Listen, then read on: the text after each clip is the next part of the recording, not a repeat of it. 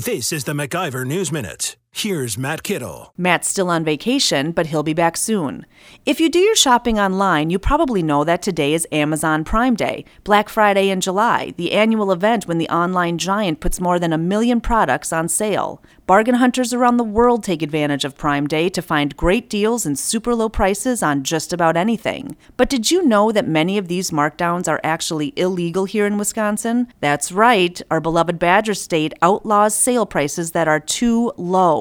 Think about that for a second. State law mandates that you must pay higher prices. We find ourselves in this absurd predicament because of the state's ridiculous minimum markup law. So while you scour Amazon today for a great deal on a Kindle, TV, or Bluetooth speakers, you could be violating state law.